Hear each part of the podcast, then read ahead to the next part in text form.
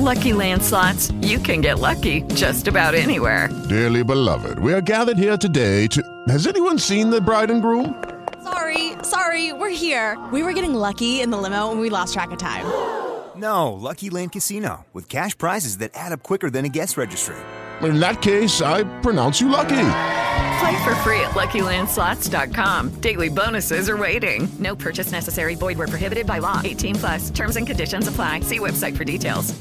Hello, it is Ryan, and we could all use an extra bright spot in our day, couldn't we? Just to make up for things like sitting in traffic, doing the dishes, counting your steps, you know, all the mundane stuff. That is why I'm such a big fan of Chumba Casino. Chumba Casino has all your favorite social casino style games that you can play for free anytime, anywhere with daily bonuses. That should brighten your day a little. Actually, a lot. So sign up now at chumbacasino.com. That's chumbacasino.com. No purchase necessary. VGW Group. Void were prohibited by law. See terms and conditions. 18 plus.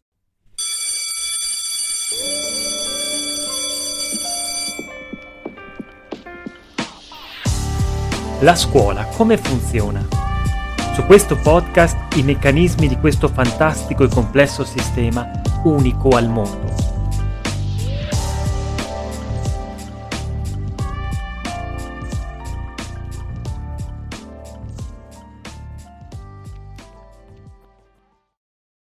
Hello, it is Ryan, and we could all use an extra bright spot in our day, couldn't we? Just to make up for things like sitting in traffic, doing the dishes, counting your steps, you know, all the mundane stuff. That is why I'm such a big fan of Chumba Casino. Chumba Casino has all your favorite social casino style games that you can play for free anytime, anywhere with daily bonuses. That should brighten your day a little.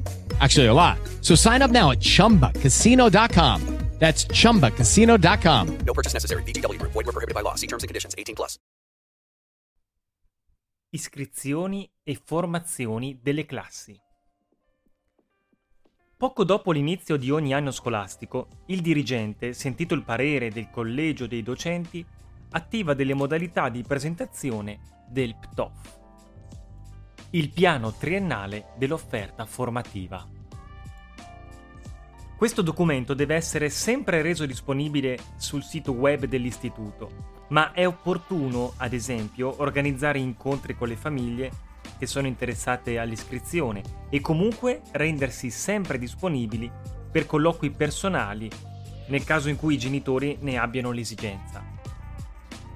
Sappiamo bene che il PTOF è centrale nel rapporto tra istituzione scolastica e famiglia.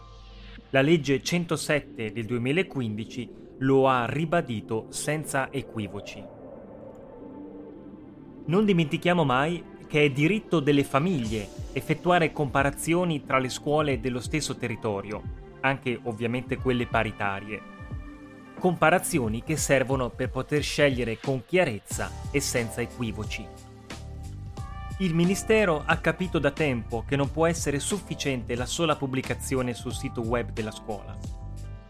Con il comma 136 dell'articolo 1 della legge 107-2015 è stato istituito il portale unico dei dati della scuola. Qui vengono pubblicati in formato aperto non solo i PTOF delle scuole, ma anche i dati relativi ai bilanci, delle istituzioni scolastiche, eh, i dati pubblici afferenti al Sistema Nazionale di Valutazione, l'anagrafe dell'edilizia scolastica, i dati in forma aggregata dell'anagrafe degli studenti, i provvedimenti di incarico di docenza, i dati dell'osservatorio tecnologico e, e anche i materiali didattici e le opere autoprodotte dagli istituti scolastici e rilasciate poi in formato aperto. Il portale unico dei dati della scuola è consultabile all'indirizzo web www.dati.istruzione.it. È un sistema molto interessante al quale andrebbe dedicata una puntata eh, intera di questo podcast.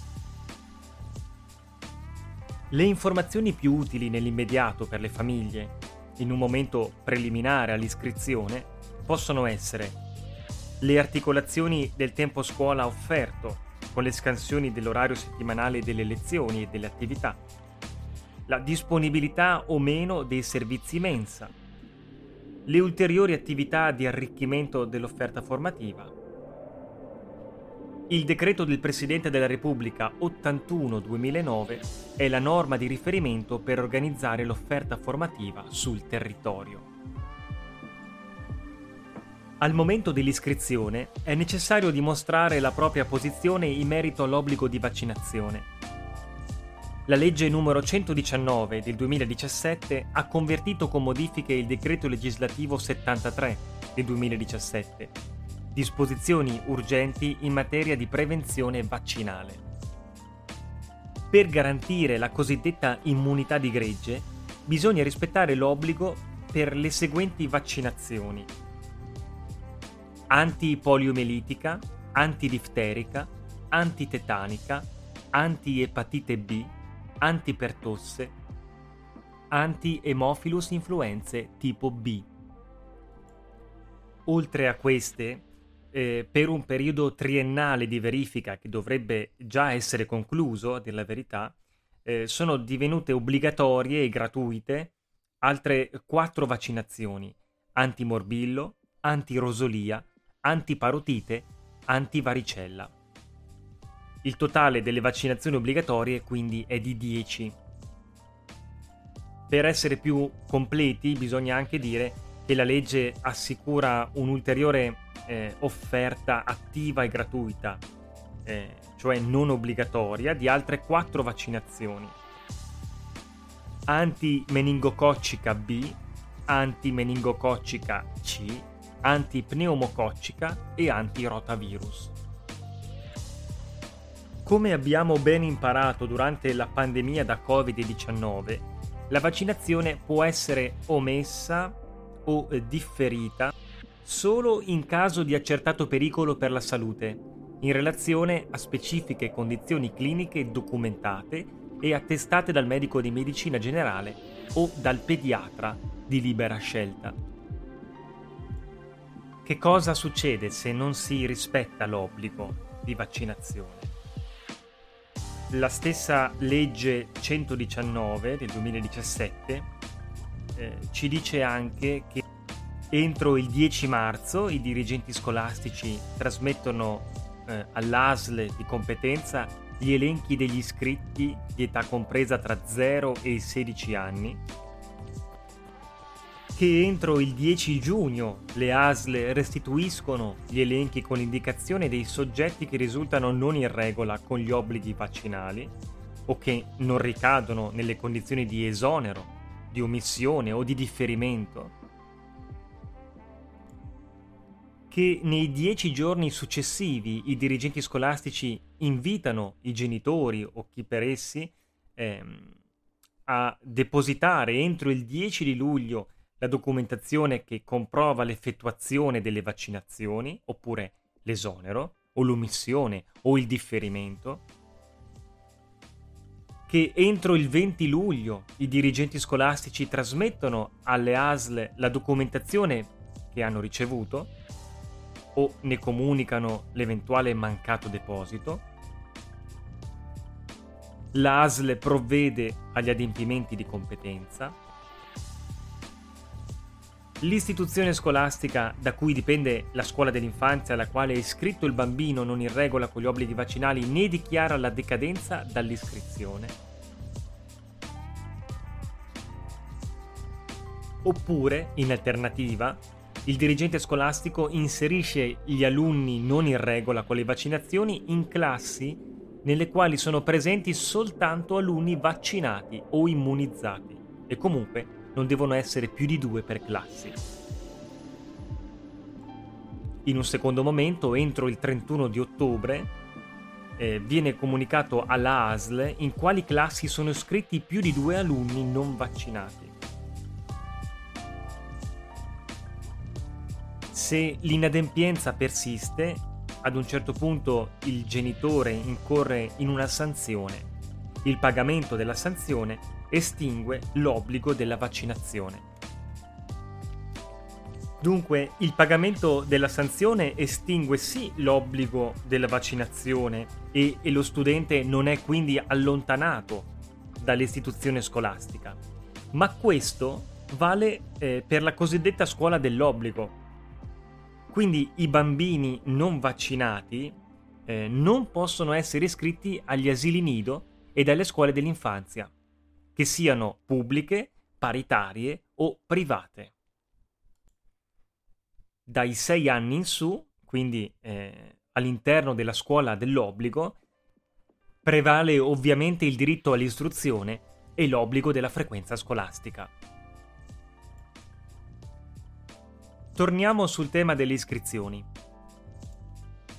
Al comma 28 dell'articolo 7 della legge 135 del 2012, disposizioni urgenti per la razionalizzazione della spesa pubblica, c'è scritto che a decorrere dall'anno scolastico 2012-2013 le iscrizioni alle istituzioni scolastiche statali di ogni ordine e grado per gli anni scolastici successivi avvengono esclusivamente in modalità online attraverso un apposito applicativo che il Ministero dell'Istruzione, dell'Università e della Ricerca mette a disposizione delle scuole e delle famiglie. Dunque, le iscrizioni alle classi iniziali di corsi di studio di eh, primaria, secondaria di primo grado e secondaria di secondo grado si effettuano esclusivamente online. Rimane fuori da questo discorso eh, la scuola dell'infanzia.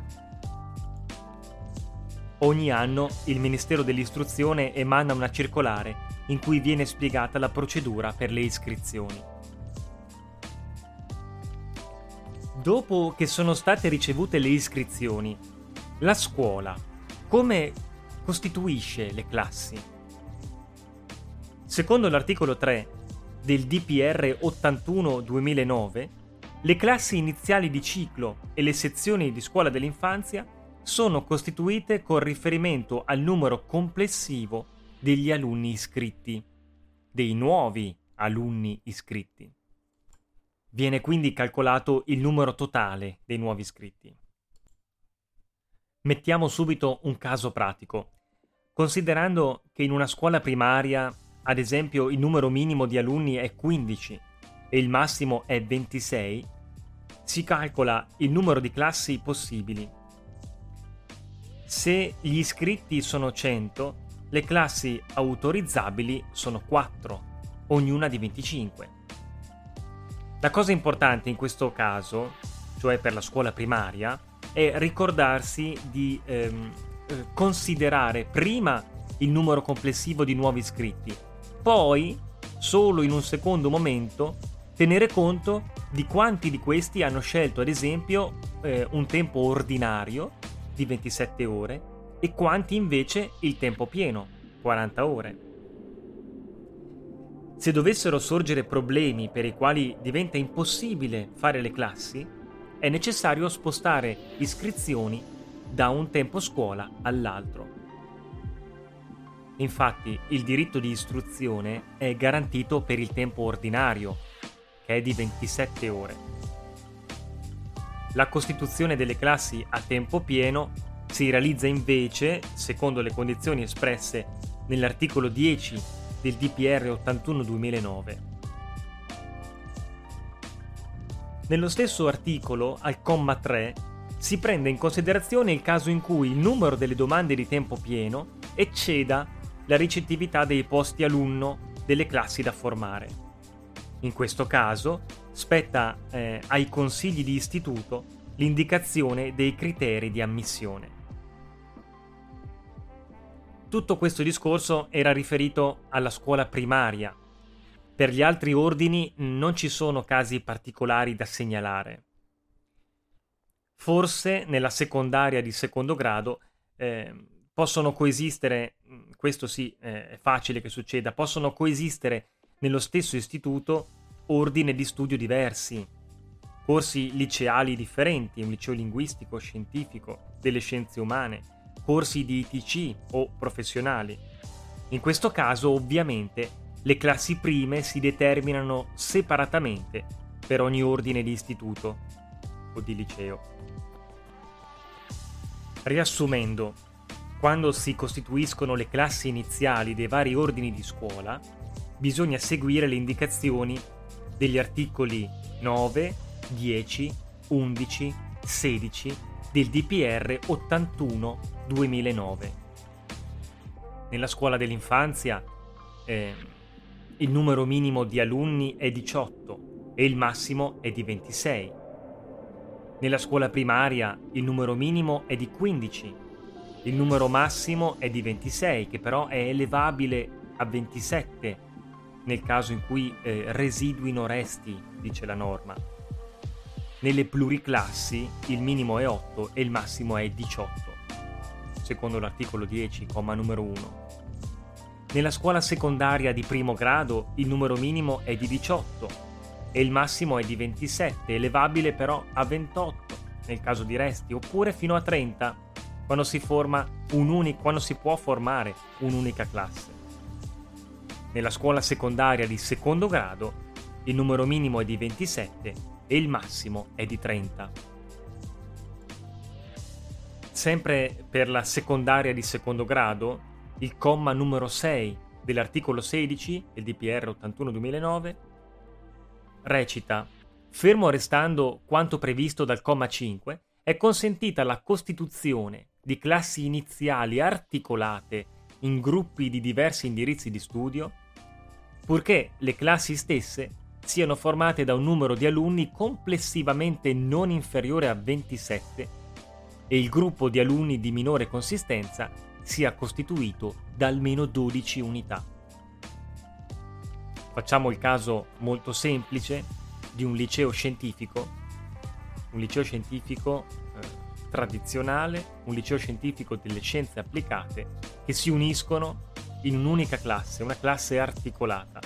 Ebbene, questa classe non deve essere eh, di meno di 27 alunni e uno dei due gruppi, o il liceo scientifico tradizionale o delle scienze applicate deve essere di almeno 12 unità.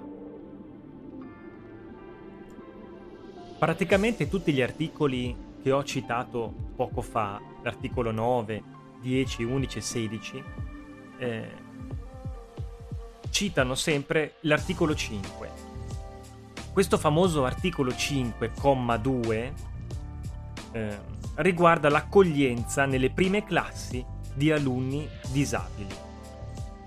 Per disabilità si intende un handicap che sia certificato ai sensi dell'articolo 4 della legge 104 del 1992. Leggo direttamente dalla fonte il comma 2 dell'articolo 5. Le classi iniziali delle scuole ed istituti di ogni ordine e grado ivi comprese le sezioni di scuola dell'infanzia, che accolgono alunni con disabilità, sono costituite di norma con non più di 20 alunni. 20 alunni. Purché sia esplicitata e motivata la necessità di tale consistenza numerica in rapporto alle esigenze formative degli alunni disabili e purché il progetto articolato di integrazione definisca espressamente le strategie e le metodologie adottate dai docenti della classe, dagli insegnanti di sostegno o da altro personale operante nella scuola. Chiaramente le deroghe a queste condizioni devono avvenire nel rispetto delle dotazioni organiche che ogni anno il Ministero assegna all'ufficio scolastico regionale. Il comma 84 dell'articolo 1 della legge 107 del 2015 prevede inoltre che si possano utilizzare le risorse aggiuntive dell'organico potenziato per ridurre il numero di alunni per classe anche in rapporto alle esigenze formative degli alunni con disabilità. L'articolo 6 del DPR 81-2009 disciplina il funzionamento di classi di scuola primaria e secondaria di primo grado per i minori ricoverati presso ospedali e case di cura. Inizialmente, secondo il, il comma 9 dell'articolo 12 della legge 104 del 92, il riferimento era per i soli ragazzi costretti ad essere lontani dalla scuola per un periodo non inferiore ai 30 giorni con l'articolo 6 appunto eh, invece la possibilità è estesa anche agli alunni che sono in ricovero giornaliero. Al momento dell'iscrizione, i genitori o chi per essi hanno la possibilità di non far avvalere il proprio figlio all'IRC, cioè all'insegnamento della religione cattolica. La scelta è valida per l'intero corso di studi, ehm, fatto salvo il diritto di modificarla per l'anno successivo entro il termine delle iscrizioni. Per quanto riguarda invece eh, le attività alternative alla, alla religione cattolica, eh, queste possono essere eh, quattro possibilmente. Eh, attività didattiche e formative proposte dalla scuola, attività di studio o, o di ricerca che siano però individuali con assistenza di personale docente, libera attività di studio o di ricerca individuale senza assistenza di personale docente, questo è per gli studenti delle scuole superiori ovviamente, oppure, eh, in ultima istanza, la non frequenza della scuola nelle ore di insegnamento della religione cattolica. Quindi i genitori sanno e lo permettono che i figli escano dalla scuola e rientrino poi al termine eh, dell'ora didattica. Per contrastare l'evasione dall'obbligo e la dispersione scolastica, i dirigenti scolastici delle scuole del primo ciclo di istruzione possono richiedere all'ufficio anagrafe del comune gli elenchi dei nati nell'anno di riferimento e segnalano quindi al sindaco eh, le mancate iscrizioni alla prima classe. Con il decreto ministeriale 74 del 2010 è stata istituita l'anagrafe nazionale degli studenti. Tutte le scuole del nostro sistema nazionale, eh, scuole sia statali che paritarie, eh, devono inserire nel database di questa anagrafe, eh, al momento dell'iscrizione eh, nel primo anno eh, della primaria, o comunque sia al momento della prima iscrizione, se pensiamo ad esempio agli alunni stranieri, devono inserire una serie di dati eh, relativi allo studente che, eh, che, possono quindi consentire di seguire il successivo percorso scolastico.